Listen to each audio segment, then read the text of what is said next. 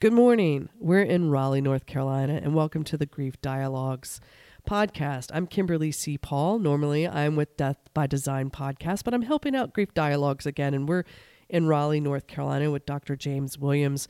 And she is a retired doctor.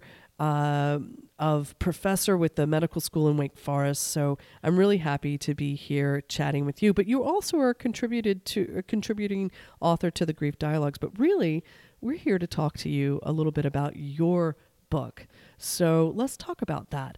What inspired you to write the book? Talk to me about the title, how you became got, got that title. So, first of all, welcome to Grief Dialogues podcast. Thanks so much, Kimberly. And the notion for the book came a long time ago. I had a friend whose mother uh, was elderly. She asked me to go by and see her one night, and I did. And for some reason, uh, I asked her about her grief uh, because she had uh, lost a son at the age of 18 months. And she told me a story that night that involved a thought that she had had when he would have been 17 or 18 years old. And that thought uh, reframed how she had experienced her grief. Her grief had been raw. She had been distressed uh, all those years. She was a woman of the South who didn't feel comfortable talking about her grief. And this thought just um, made that distress go away. It didn't mean that she didn't miss him or long for him, um, but it was this notion that we can have thoughts that transform our stories. And so that stayed with me a long time. And I began to think about how important narratives, stories are in our grief mm. and how isolating grief is. And so I decided to write this book. And uh, it is a book of 10 different stories uh, of people who had that level of distress and at some point in time had this mysterious moment, this thought, that changed their grief. You know, death and grief, it is mysterious. And especially when you don't uh, think about it until it happens to you. And so it is a kind of unknown. Um, and I love your, your subtitle, Hill Thoughts That Transform Grief. Talk to me a little bit about how that evolved. Uh, well, that goes with that notion that we can have these aha, these epiphany moments. And uh, part of the title that I really like is the mysterious part of it because um, when you think about it, where do these moments come from? Where do these aha thoughts come from? Uh, some people would say it's an unconscious process that our unconscious kinds of works on, adds to, subtracts from, um, and comes up with a story that's acceptable.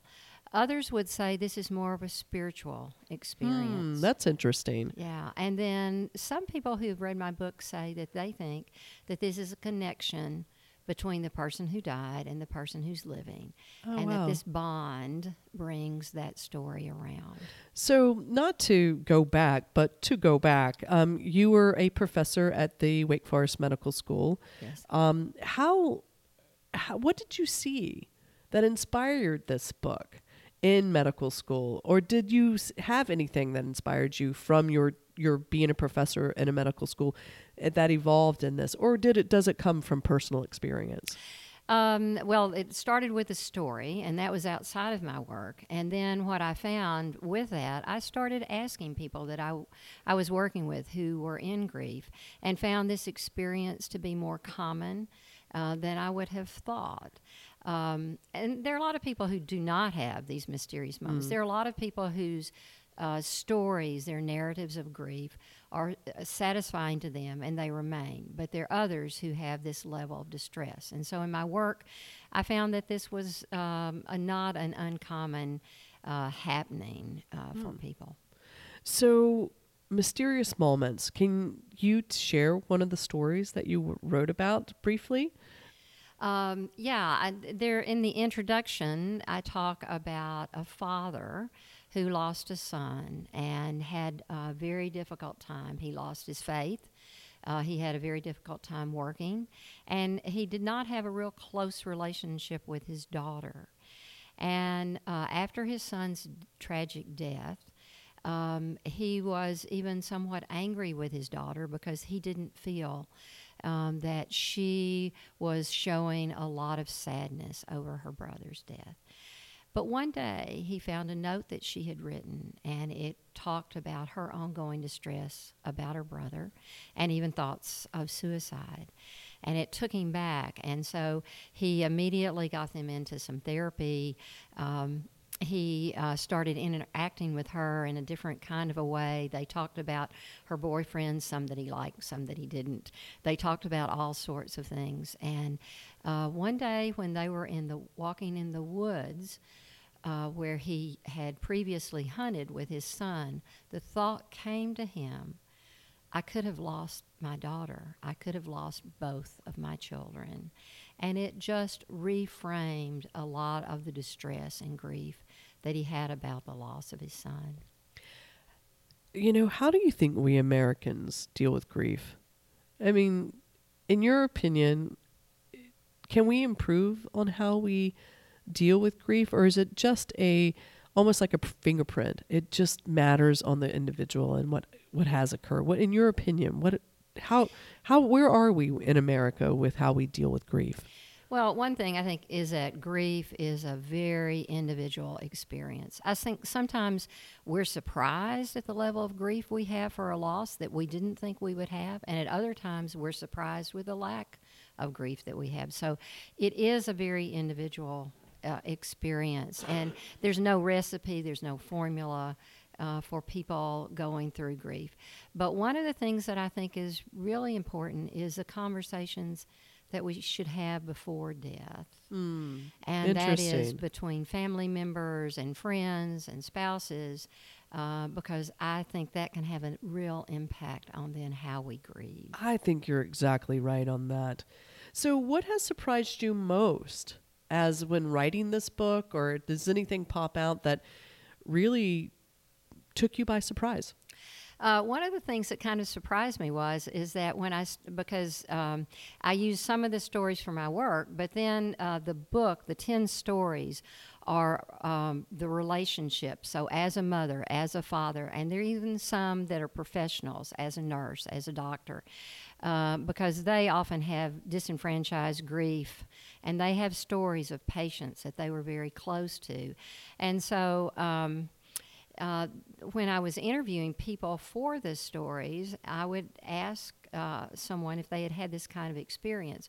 And they would either look at me with this wonderful smile on their face and say, Can I tell you my story? Oh, wow. Yeah, or, yeah, yeah. Or they would look at me totally shocked and perplexed and did not understand at all what I was talking about. Right. So that was very surprising. The other thing that kind of surprised me was, uh, I found with the stories that there was a real continuity. That even though these these moments were mysterious, uh, the thought that came was, uh, in essence, uh, very much like this individual about how they had developed, what they had done, what they had thought, their relationship with this person.